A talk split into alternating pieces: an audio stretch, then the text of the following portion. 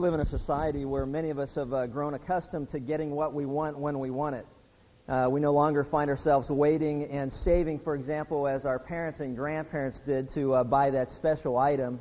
Uh, we can have what we want when we want it. We can have it now, we can pay for it later due to credit, for example. Um, we also enjoy instant information and communication that's unique to our era that wasn't true of a generation before us. Many of you probably are sitting here with a cell phone in your purse or a pager on your side, and, and uh, we know that that's a possibility, that at any moment we, are, we can become accessible to anybody that wants to get a hold of us whenever they want to get a hold of us. We've got computers and the internet and email and access to those things. We've got websites. Uh, we've got all of this. You know, we eat at fast food restaurants that even promise a free meal if you have to wait longer than two minutes in a drive-up window. You know, it's incredible when you stop and think about it. It's instant everything. Instant coffee, instant breakfast, instant dinners, uh, ATM, self-service. Everything is, is designed to get us what we want when we want it without having to wait. We can go to an airport and we can get on an airplane and we can fly around the world and be there uh, in the same day and sometimes even the day before, depending on where you're going. Uh, you know, we don't have to wait 30 days for the stagecoach to come by or for the next train schedule. I mean, everything is geared toward instant results. And, uh, you know, and we begin to believe that that could be true of every area of our life. And perhaps some of you have heard of the fellow um, that lived in the hills of West Virginia, and I love this story. The guy lived way back in the hills of West Virginia. He lived so far back that he'd never been to a big city. Any of the things that we just, just discussed, he would never have heard of. He never heard of television. He never heard of any of the things, the cell phone, pagers, any of that. They lived so far out in the sticks that they were isolated from the modern technology of our world. And he met a gal who grew up in the same area, and they got married, and that wasn't long after that they had their first child, whom they creatively named Junior. And uh, that's where they lived. And for the next 16 years, they lived in this particular community, isolated from the world around them.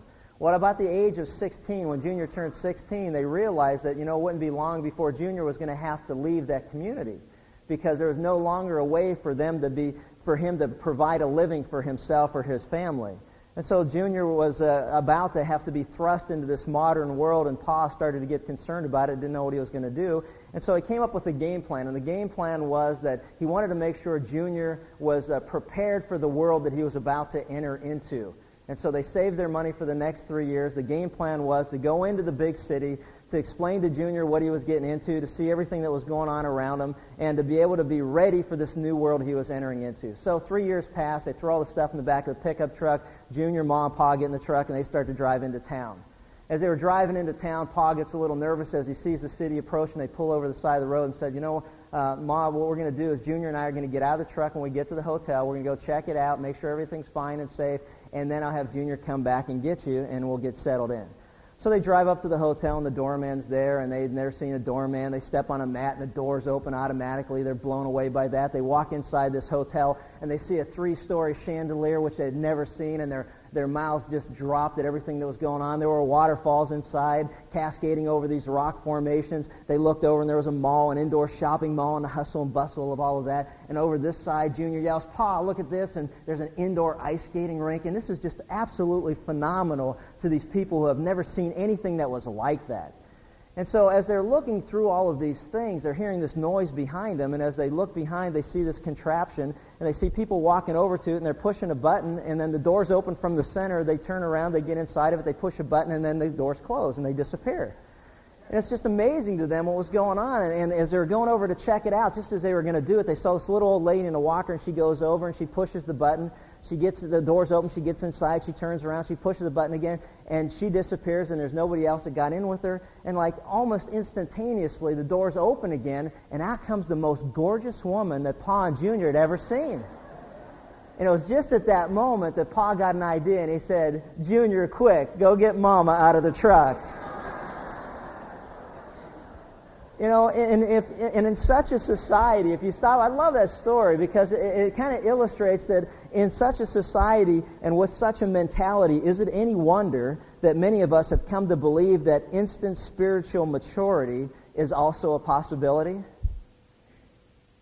Is it any wonder that we think that way? You know, instant Christian, instant spiritual maturity.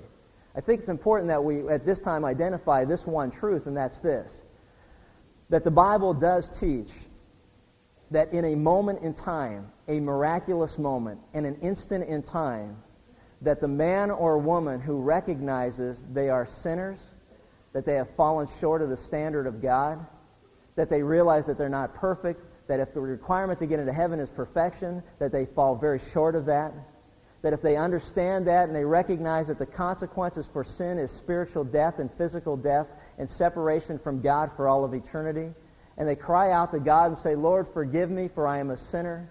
And I believe that Jesus Christ died in my place on the cross. And if I believe in him, I will not be held accountable for that sin, that he took all the sin of the world upon himself for those who would believe and receive him as their Lord and Savior. The Bible says, for those who have received him, speaking of Jesus, that moment in time, they are born into the family of God. They are children of God to those who believe in his name. That happens instantly. That is not a process. That is an instant miracle of God. We are born again. We're children of God to those who believe in his name for the forgiveness of their sin. The Bible then goes on to say that we are no longer to be children of God, that we are to grow into spiritual maturity and to become men and women of God. Men and women of faith that can be used by God to make a difference in the world that God has us in at this moment in time. He says we're not to be content to be children, but our goal should be to be perfect, just as our Heavenly Father is perfect. To set a standard that God has set, and not to lower the bar where we can trip over it, but to reach for it each and every day of our life. To be perfect as our Father in heaven is perfect the standard of growing in spiritual maturity is not something that happens instantly. It's something that happens over a lifetime. We are to be conformed into the image and likeness of Christ, and God, He who began a good work in you, bang, the moment you accepted Christ, will continue to do so until the day of Christ Jesus, until Jesus returns or until God calls us back into His presence. The reality of the Christian life is this. We are born as children of God at a moment of time when we surrender our hearts and our wills to God and ask for forgiveness of our sins and believe that Jesus Christ is who he claimed to be and that is God in human flesh who gave himself for us. But the rest of the time from that day forward, we are to be moving, moving in a spiritual progression of spiritual maturity, never being content to be children. In every other area of life, Young people are not content to remain young. Children are not content to remain children. They can't wait to grow up. When I was a child, I couldn't wait to grow up and be an adult. I couldn't wait to get through junior high school so I could get into high school, so I could get into college, so I can be an adult one day and be a responsible, productive person. That I could have freedom to make decisions on my own, not be told what to do, when to do it. Little did I realize that I'm told what to do and when to do it more now than when I was a kid. But that's all right. That was part of that immaturity that I had at that point. Hey, I can't wait till I'm old enough that no one will tell me what to do. then I got married then I had a company, and then I got customers, then I got creditors, then I got everybody tells me what to do. But that's all right. But that's part of the maturing process. But the reality of all of the, what I'm trying to get across is this, that we should not be content to be children in our faith. The Apostle Paul said, you know, when I was a child, I thought as a child, I acted as a child, I behaved as a child. My whole process that I went through in life was as a child. But you know what? When I, it was time for me to become a man, I laid those childish things aside. And that's really the goal, and that's the aim of God, that we become conformed into the image of His Son each and every day. If we are not growing uh, in our spiritual maturity, then we are continuing to be spiritually immature. If we are not progressing, we are digressing. And that's really the only two options in the spiritual life. You're either moving forward or moving ahead, or you know what, or you're moving backwards. And we need to recognize that and understand it. So as we look at this, this lifelong process of spiritual growth, the question that you have to ask yourself is this. Well, how does such growth occur? And I'm glad that you asked. Because God is concerned with practical, what I'd call practical Christianity. You know, He wants us to live out our faith, not just to sit around and discuss our doctrine. He wants his people on a journey toward Christ-likeness and not stuck on the side of road merely debating and talking about truth. He wants us to be, as James will indicate to us, he wants us to be doers of his word and not hearers only. As we come and we hear the word of God, the first thing that should come to our hearts is this. What should I do about what I just learned? That's the challenge. We've already seen how we can withstand trials along that journey towards spiritual maturity. Now we're going to consider in the next half of what we discuss uh, how to resist the spiritual death-dealing uh, process of temptation. And if you've got your Bibles, turn with me to James chapter 1, and we're going to look at verses 13 through 18. Now, as we said earlier in our last uh, time together, when you're tested by God and you pass the test, you receive spiritual blessing. We, we, we end up mature in our faith, and that goes, we end up with maturity that goes along with that particular testing. And it's important to respond properly to trials because God's purpose in trials is to bring us into spiritual adulthood. The purpose of trials or testings is to produce endurance, and endurance has its result, which is perfection or maturity, that we become men and women of God. He also wants, as we learned, for us to develop into a closer, more loving relationship with God. And as we looked at all this, in light of what we've learned about trials, it's important to note in the Greek that the word trials and temptation are the same word. Now, the Greek word can be translated either way. So as we're looking at this, depending on the context, it'll either be translated trials or it'll be translated temptation. Notice, for example, in James chapter 1, verse 2, it says, Consider it all joy, my brethren, when you encounter what? Various trials. That's what we talked about last time, the testing of our faith. And trials is, is one thing. And as we go through, look at verse 13. He changes gears and the context change because it says, Let no one say when he's tempted, I'm being tempted by God. For God cannot be tempted by evil, and he himself does not tempt anyone. So at the first half of this section, he's talking about trials. The second half, even though the Greek word could be translated the same way, the context changes, and now that's why in English it's translated as temptation. First half is talking about trials. The next half will be talking about temptations, and that's what we're going to look at, the difference between the two. So as we look at this particular passage, one of the things that, that God encourages us that we need to understand is that we are to be growing through temptation.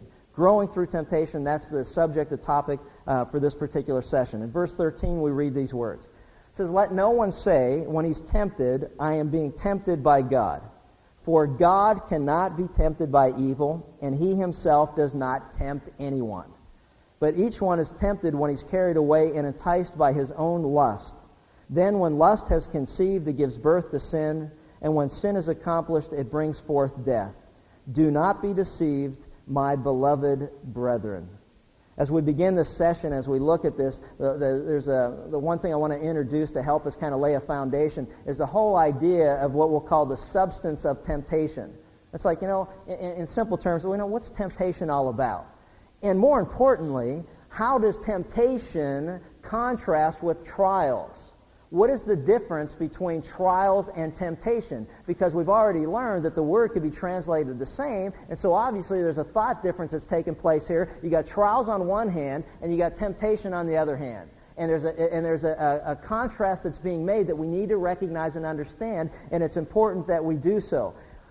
By definition, a trial is a test on the outside that if we pass the test, it leads to endurance, spiritual endurance, which ultimately leads to what? Spiritual maturity, which brings us into a closer, more loving relationship with God. That is a trial. That is a test. Temptation, on the other hand, is something that occurs within us that if we yield to that temptation, it does not lead to spiritual maturity. It leads to spiritual defeat and it also leads to an alienation in our relationship with God. Testing leads us closer when we pass to our relationship with God and more loving relationship. Temptation, on the other hand, if we yield to it, will lead us away from God and lead us into spiritual defeat. One draws us closer to God, the other one takes us further away from Him. And we need to recognize and understand the two. So as we look at this, what is temptation by simple definition? Temptation is this anything or anyone that entices us to do wrong by promising to provide pleasure or gain. Anything or anyone who entices us to do wrong by promising to provide pleasure or some sort of gain. You follow that? Listen to me carefully, because this is the foundation of what we're going to discuss. If we are not careful, the testings on the outside will, for the most part, I was going to say always. They say never say always and never. But there's some times where it's accurate, and you can say always and never. But the testings on the outside will, if we are not careful, produce temptations on the inside. You follow that? Let me give you a perfect biblical example of that. Turn back in your Bibles to the Old Testament, to the book of Job. And there's a wonderful contrast that takes place in an understanding of this whole battle between testings from the outside and temptations on the inside. When our circumstances are difficult on the outside, we may be tempted to do wrong. Are you listening as you're turning? When the circumstances on our outsides are difficult, when the testings are difficult on the outside, we may be tempted on the inside to do what is wrong before God thinking that we can somehow minimize the pain that we are experiencing because of the promise of temporary pleasure or gain. Follow that? Okay. Job chapter 1, starting with verse 7. It says, And the Lord said to Satan, From where do you come from? Or from where do you come? And Satan answered the Lord and said, From roaming about on the earth and walking around on it. Peter later in his writings tells us that our adversary, the devil, is, roar, is a roaring lion, lion seeking to devour whom he may devour, that he paces the face of the earth just looking for his next victim.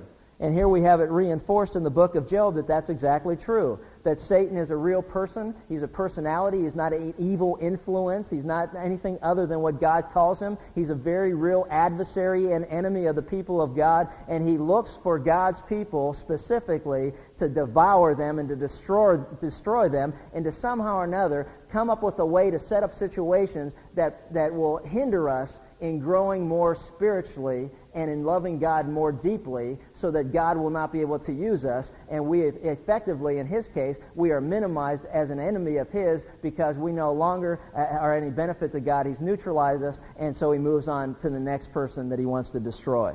And the Lord said to Satan, Well, really? Well, have you considered my servant Job? I'm sure as Job read the words of God that are later written down, he really appreciated this behind the scenes conversation that took place. Here I am, Lord, just minding my own business. Everything's going good. Why'd you bring up my name? Why couldn't you say, have you considered Bill? you know? I'm thinking my neighbor here. He goes, no, man. They go, have you considered Job? Says, For there is no one like him on the earth, a blameless and upright man, fearing God and turning away from evil. Satan answered and said, Lord, does Job fear God for no reason or for nothing? He says, Hast thou not made a hedge about him and his house and all that he has on every side? Thou hast blessed the work of his hands, and his possessions have increased in the land.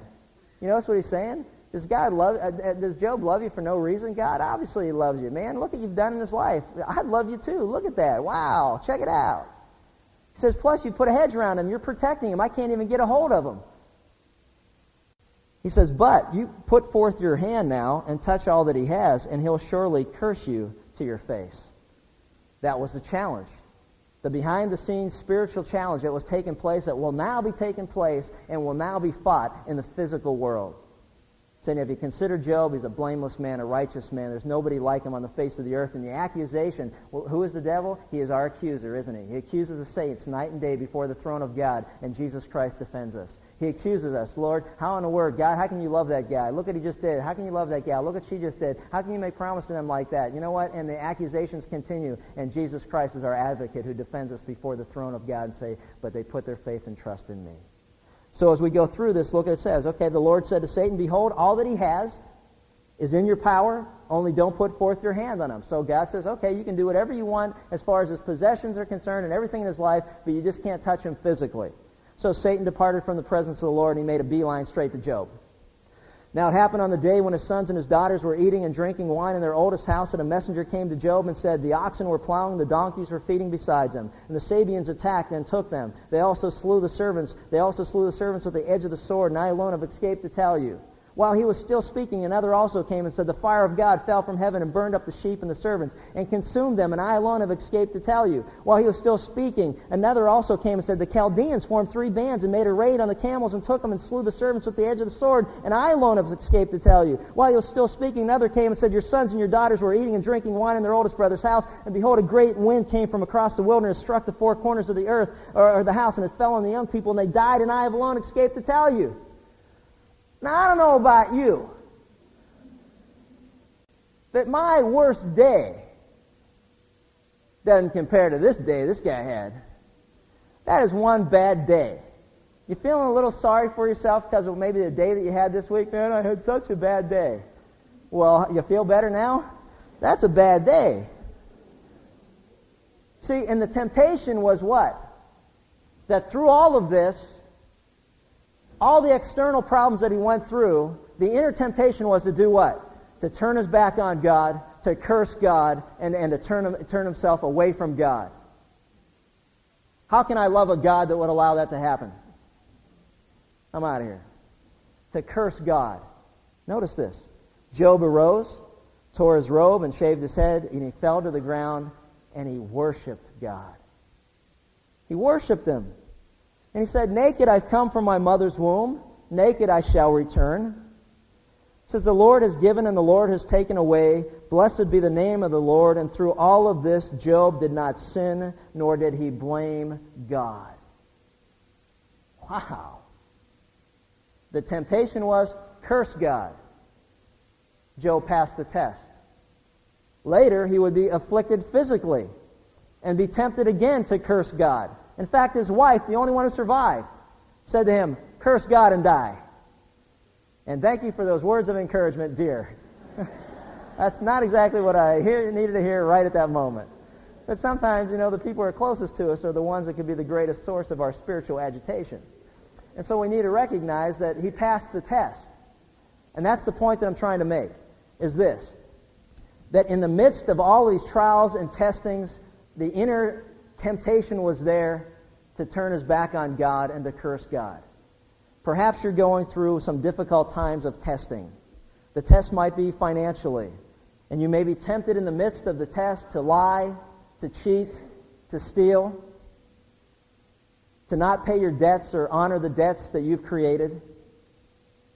Maybe the temptation in the midst of all of these problems is to lean on alcohol or drugs or some other means to somehow or another uh, have some temporary pleasure in the midst of all of your pain and to not turn to the Lord. Maybe you're going through difficult times in your relationship with others. Maybe you're having a difficult time in your relationship and your marriage. And the temptation in the midst of all of it is to turn to some other person for comfort that should only be provided by your spouse. Maybe you're dating. And the testing is, you know what? If you don't do it, you're going to lose me the temptation to give in sexually to the temptation that's there because of the test on the outside that says, if you love me, why won't you do this? To compromise our faith and trust in God. Maybe sometimes, and oftentimes, these are all interrelated, aren't they? And you think about the gentleman in Atlanta who had the financial troubles and the relationship troubles, and all of it just kind of snowballed and compounded. And the temptation was within to say, I got to find a way to get out of it. I've got to find a way to get even. I've got to find a way to express my anger and my bitterness and my resentment. And so the temptation is there to what? To pull out a gun and start killing people? And ultimately to succumb to the temptation of even killing yourself. Somehow or another, the lie and the deception was there that it'll provide some tor- sort of temporary pleasure and gain through the midst of all of our suffering. See, God tests us to bring about spiritual maturity and victory, while temptation is designed to bring about our spiritual defeat. And we need to be wise to recognize the difference between the two. We need to recognize and understand it because the Bible is filled with, with moments in time where men and women of faith were tested on the outside, and it gave them a wonderful opportunity to prove the power of God, and yet they yielded to the temptation within when Abraham went to Canaan and he saw that there was a famine in the land. Instead of allowing it to be a wonderful opportunity to prove the power of God and the ability of God to provide, He took matters into his own hand and he went down into Egypt and he, and he, and he fell to the temptation within. God's limited somehow. I got to take this into my own hands. I got to take care of it myself. God promised Abraham and Sarah that they would have a child, a son, and he would be their heir, and there would be a future generation. And Sarah and Abraham and Sarah laughed at God, and Abraham looked at God and said, Man, look at the two of us. It's impossible for us. This isn't going to happen. And so he went and took things into his own hand, and he had a handmaiden of, uh, of his wife's, and he took Hagar, and he conceived a child with her, and it led to nothing but grief throughout his life. It was an opportunity for God to prove that He is able to do exceedingly abundantly beyond all that we could ask or think, and yet He yielded to the temptation to take matters into His own hands. Israel often was wandering in the wilderness, and the nation often turned testings into temptations and tempted the Lord. God, you can't provide for us. And he provided for them day and night. Millions of people out in the wilderness. He provided water for them. He provided food for them every day. And he said, just trust me and don't store it up. And yet they didn't trust him and they stored it up for the next day in case God somehow got busy on his schedule and he wouldn't provide for them tomorrow. And the bread that they stored up turned into worms and maggots. And he said, then he started to go, man, we're sick of bread. How about something else? How about some meat? Here's some birds for you to eat. Eat it till you get sick of it. And the lesson he was trying to get across to him was how often do we test and tempt God? Prove yourself to us, O God. We hear it all the time in the world, don't we? If God's really God, then He'll get me out of this jam. And if He gets me out of this jam, you know what? I promise God I'll start going to church. Yeah, okay. Like He doesn't know you're lying. You know, give me a break. Get me out of the jam and, oh, the church thing? Eh, busy this week. I hear you. God's a lot sharper than us. Jonah's another great example. God called Jonah to preach the gospel to people that Jonah couldn't stand. Jonah said, There ain't no way that I'm preaching your love and forgiveness to people I don't like. I hope they rot in hell. How can you like them? I can't stand them. God said, Go do it. Jonah said, I ain't going. God said, Do it. Jonah said, I'm on another boat. I'm going another way. God said, Like you're going to get away from me and I'm not going to know where you are? Where are you going to go that you're going to hide from me? Jonah got on a boat, man. He set sail the opposite direction. God sent a storm. The boat was tossed up and down. Jonah said to the guys on the boat, You know what? This is all my fault. Throw me overboard. And at that, that point, they're probably thinking, if it is, you're going. and he went and he preached the gospel to the Ninevites. And you know what? And at the end of all of that, you think Jonah grew spiritually? Nah. At the end of the book of Jonah, Jonah's sitting out, pouting like a baby because God did what he wanted to do and Jonah didn't want it to happen. He's sitting out there pouting like a little baby and he's mad at God. He's mad at the gourd that God gave to provide shade and then died on him. He's mad at everything and he's pouting. You know why, why he didn't learn anything? Because he didn't let God finish the work that he started through the testings he put him through. He jumped off the surgery table before the great physician was done working on him. That's the way it is. The point is this, going back to James, if we are to mature, we must face trials and temptations and do so successfully. In fact, the, the Bible is very clear that trials and temptations are both inevitable. Notice verses 2 and verses 13 of James chapter 1, going back to the book of James. James chapter 1, verse 2, we said, Consider it all joy. We read, My brethren, when you encounter various trials, you will be tested Go on to verse 13. Let no one say when tempted that he is tempted by God. You will be tested, and we will be tempted.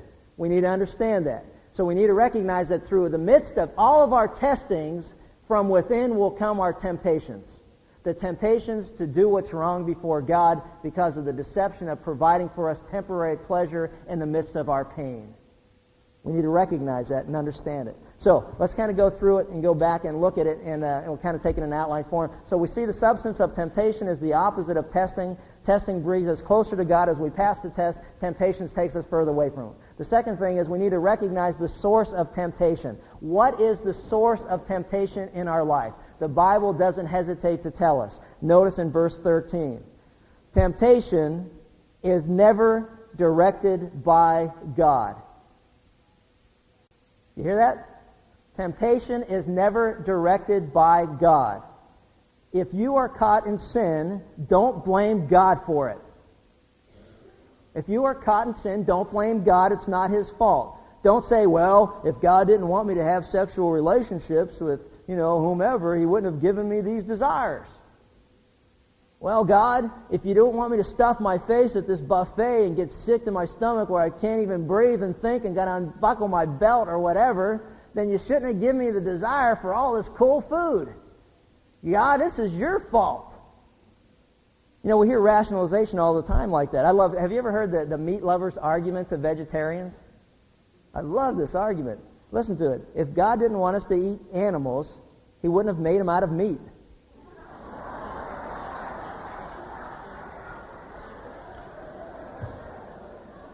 There you go. Case closed. How can you argue with such rationale? We hear it all the time on a more serious note. You know, God made me this way. We see it all the time in science. We're looking for, as, for, for scientific explanations of the behavior of people. There must be some gene that we can isolate that somehow or another we can blame for the way that people live their life. We don't want to hold them accountable and responsible. You know, my dad was like it, my uncle was like it, and I'm like it. We've all struggled with it. You know, it's just something in the gene pool, and we've all dipped in it, and that water must have been dirty. We're all like that. We all have a tendency, you know, to drink too much. We all have a tendency, you know, we all get that eye for other women. We all have that tendency, and you know, and, and, and we were born that way, and God made me that way, and that's just the way it is. After all, none of us are perfect. Hallelujah, brother. But God didn't make us that way. How can I be sure of that? Because the Bible clearly tells us that God cannot tempt us to do evil. And he himself does not tempt anyone. And he cannot be tempted by evil. For in him there is no darkness at all. There's no evil side of God. Do you ever struggle with that evil side within you? The stereotype of the angel on one shoulder and the devil on the other shoulder and the battle that takes place within? the dark side, we call it. We all struggle with that. God doesn't. There is no dark side. There is no evil. There's no shadow in, in, the heart and character of God. God is perfect and He's holy and He's separated from evil and darkness and sin. There's nothing in Him that would ever set us up to fall into sin. He doesn't test us to fall. He tests us to pass the test and so we grow spiritually. He's not an evil teacher that gives you a test on something you've never studied before and say, good, try to pass this test. He doesn't do that. There's no evil or wickedness in God at all. He gives us the test because we have the ability to pass it. And as we pass it and we learn from it, he goes, see, I told you. Job passed the test and Job learned what God already knew about Job. He was a righteous man. He was blameless before God. But there were still some areas of his life that he needed to deal with in that journey and that path to spiritual maturity. He still questioned God. He still challenged and struggled with the decisions that God made in his life. And by the end of all of it, he said, Lord, who am I to question you? After God said, Where were you when I formed the foundation of the world? Where were you when I set the seasons in place? Where were you when I put its earth on its axis? Where were you when I created the animals and their breeding patterns and where they live and their travel and their migration? Where were you through all of this? And he said, Lord, I am a stupid, foolish person that I would ever challenge or question anything you do. I put my hand over my mouth and I accept the fact that you're a little smarter than me. And he fell on his face and he repented before God. And he said, God, forgive me. Who am I to question you? See, God doesn't tempt anyone to do evil. It's impossible for him to do so. You know the reason that Jesus did not fail or fall to temptation in the wilderness? Even though Satan pulled out his best shots, you know why Jesus didn't fall? Why he didn't fail? Because he couldn't. It was impossible. You said, then why was he tempted at all? Turn back a book. Hebrews chapter 4. Here's why he was tempted. He was tempted to be an example for us in Hebrews chapter 4. Notice verses 15 and 16. For we do not have a high priest who cannot sympathize with our weaknesses, but one who has been tempted in all things as we are, yet without sin. He knows what it's like to be accused by the enemy. He knows what it's like to struggle with those promises of temporary pleasure and gain. He understands us. And because he understands us and yet did not sin and cannot sin, here's what he says. When you're struggling with temptation, that temptation within to do what's wrong before God because the testing on the outside seems so unbearable at times. He's saying, you know what? Then let us therefore draw near with confidence to the throne of grace that we may receive mercy and find help or grace to help in time of need. God, help me. Help me in the middle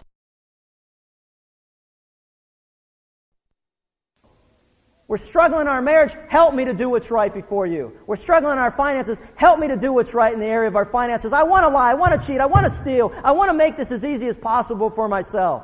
I want to find comfort in the arms of another besides my spouse. I'm struggling with all these things.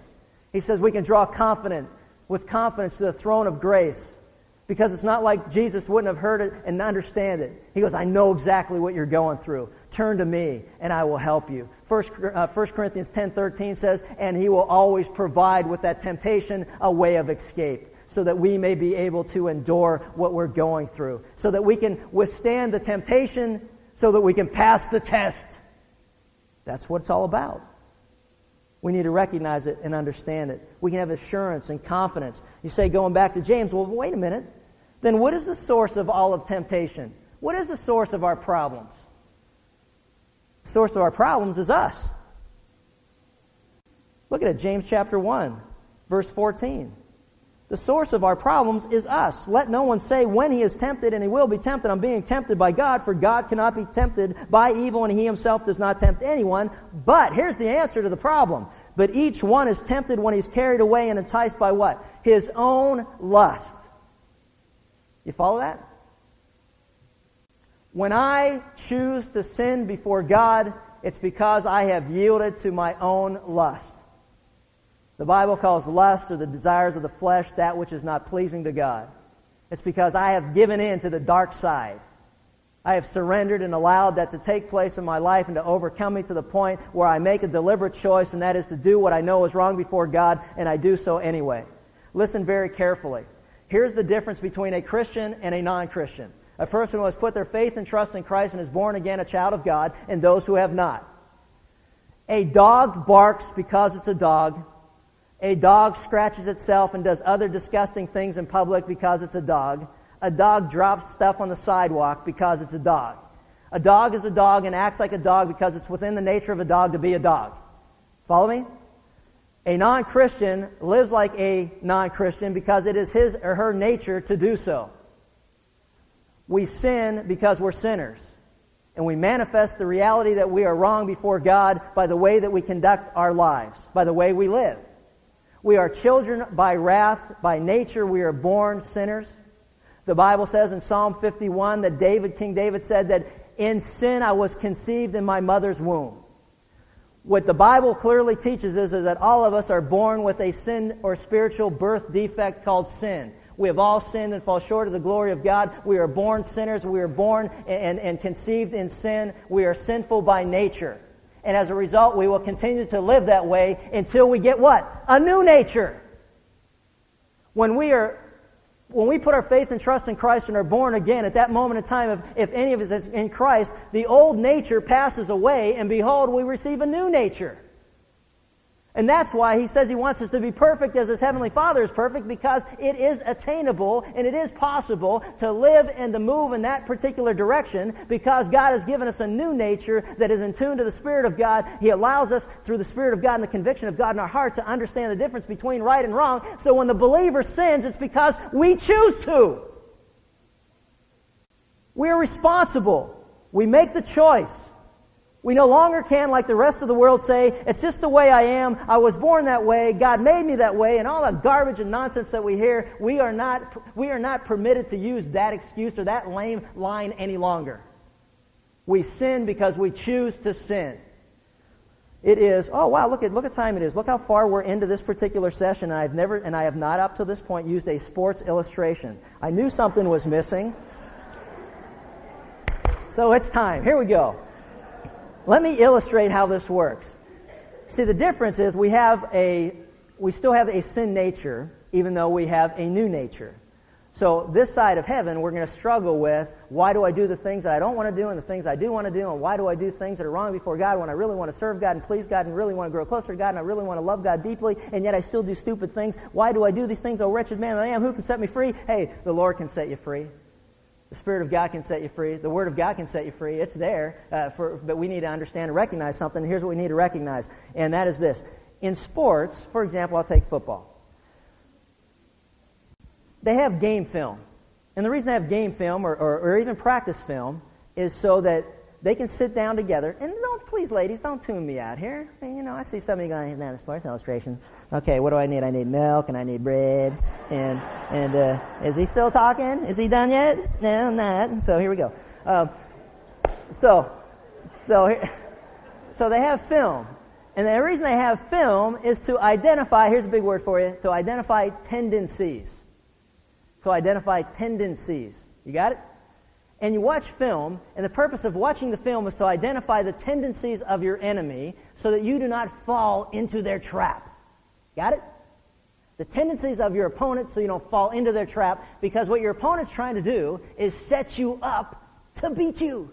That's what it's all about. They want to beat you. And so, I'll give you an illustration from my own personal life. I was one of those guys who watched film and then never applied anything that I ever watched. I was, I was emotionally driven. It was like I watched film, knew what to do. Here's what we're supposed to do, and then I, and then I just did whatever I felt like doing when I got on the field. And that was really a source of much agitation on the part of my relationship with my coaches. And uh, and it was amazing because I learned a lot of lessons, good spiritual lessons, whether you believe that or not, ladies. I mean, a lot of good spiritual lessons came out of that. But here, here's one example. So we're watching film, and basically the bottom line was the, the team that we're playing had a play that they ran and what they would do is I played linebacker, and they would have a person that would be supposed to come out to block me, but instead of blocking me, they would block down on the person on the inside. The tight end would kick out and go this way, and it left me all alone. And I'm excited because I know if no one's coming after me, I had a chance to make a play.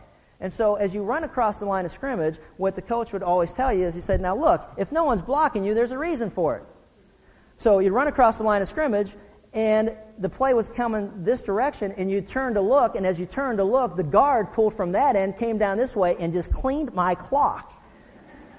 So, and the reason that I knew it, I saw the film, I saw him do it to people. And it was like, hey, no one's blocking me, watch this. And I'd run across the line and go, oh, oh. And I was like, what an idiot. And so the, the, the coach was like, what did I tell you? When you come across the line of scrimmage, there's going to have somebody trying to block you. You want to just take it with the shoulder and bear down, and then you can make the play. What are you turning this way for and getting knocked into the stadium seats? Didn't you see that on the film? Uh, yeah. But hey, I'm a linebacker. I just hit people. It's like, what are you doing? Uh, let's see. Now, to put it in a spiritual application, I am not applying what I'm learning, coach. Very good. Now we got a chance to deal with you. See, tendencies. Baseball has tendencies. Every sport has tendencies. They tend to be weak on their backhand. So go to the backhand side.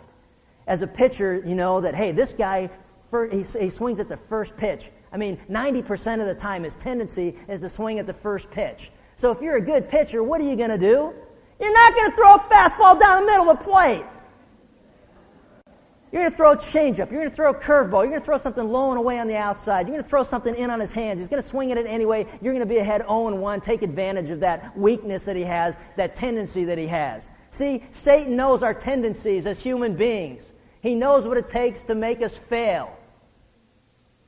The tendency is, if you want to brush somebody back from the plate, throw them a high inside fastball, and that's why you see people diving backwards. And I'll guarantee you 90% of the time the tendency is going to be what with the next pitch? Outside corner. Why? Because the guy just gave up a foot and he's not going to reach the outside corner with a telephone pole. It's called tendencies. We need to recognize and understand that our enemy knows our tendencies.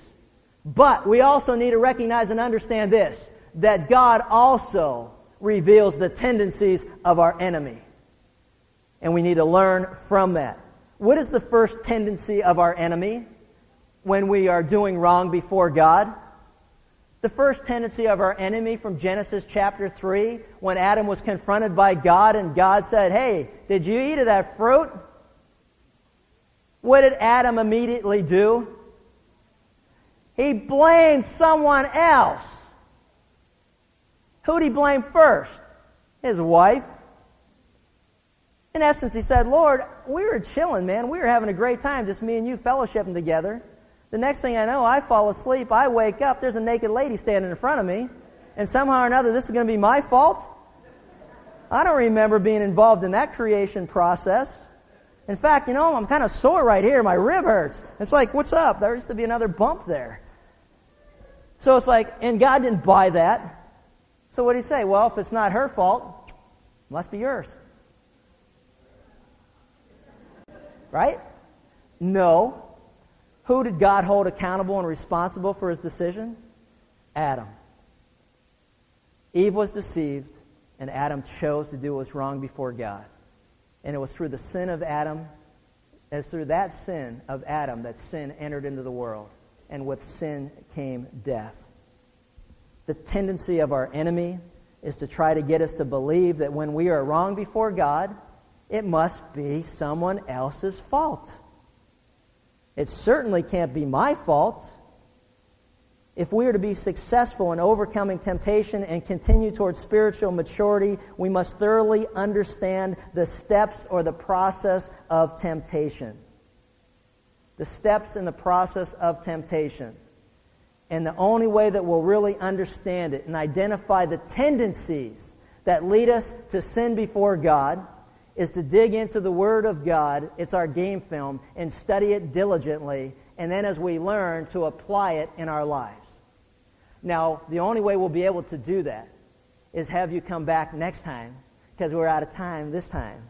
And so we'll kind of leave you hang here, but if you want to dig in, dig into James chapter 1 and look at verses 15 through the end of that section, which is what, verse 18, and look at it and check it out and I want to get into it in great detail, so I'm not going to rush through it because we're going to see the steps of temptation and also the solution in the next meeting that and next week when we get together, we're going to see how we can successfully overcome temptation. For now, for now, the one lesson that we need to take with us is this. Do you ever see in sports when guys make a mistake, they go like this? You know, they point to the guy across the field. And what, what are they saying? Hey, my bad. That's what kids say. My bad, my bad, my mistake. I messed up. In essence, he's saying, I'm sorry. I'll try not to let it happen again. Can I just challenge all of us to realize that when we choose as God's people to do what's wrong before God, to not blame God, to not blame our spouse, to not blame our children, not blame our parents, not blame our coaches, not blame our teachers, not blame our community, not blame our, our government leaders, not blame our spiritual leaders, not blame anybody, but to take responsibility. I am responsible for the choices I make before God. Lord, I am responsible and nobody else. Forgive me if I'm wrong and give me the strength to do what is right.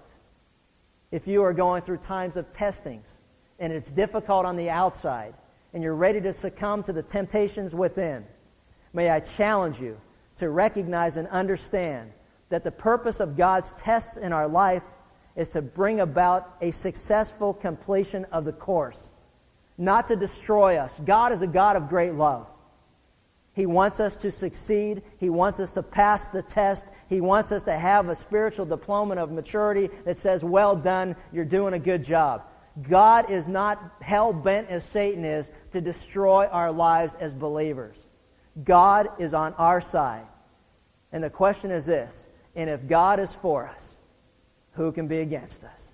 Father, we just thank you for the truth of your word. We thank you for the reality of, of the message that we learned. God, help us to take responsibility and accountability for our actions. The Word of God is so clear over and over again that there's a day coming. It's appointed for man to judge, die once, and then what? Comes judgment. Solomon said that it, was, it, was, it would behoove every person to fear God, to obey his commandments, and to recognize that every person, whether they're believers or unbelievers, one day will give an account before the God that created them. God, help us to be men and women of faith who recognize our accountability before you, to recognize that the tests that you put us through are to produce endurance that lead to spiritual maturity, that lead to a more loving relationship with you, and are not designed by you to destroy our life. God, we also must be aware of the tendency of our enemy in the midst of that test to provide temptation or entice us within our own hearts to do what's wrong before you, to take the easy way out by offering us temporary pleasure or gain. And it's all a lie and it's all deception, and we'll see that more clearly. But God, help us to be people who take uh, accountability and responsibility for our actions. And God, we just praise you and we thank you in Christ's name. Amen.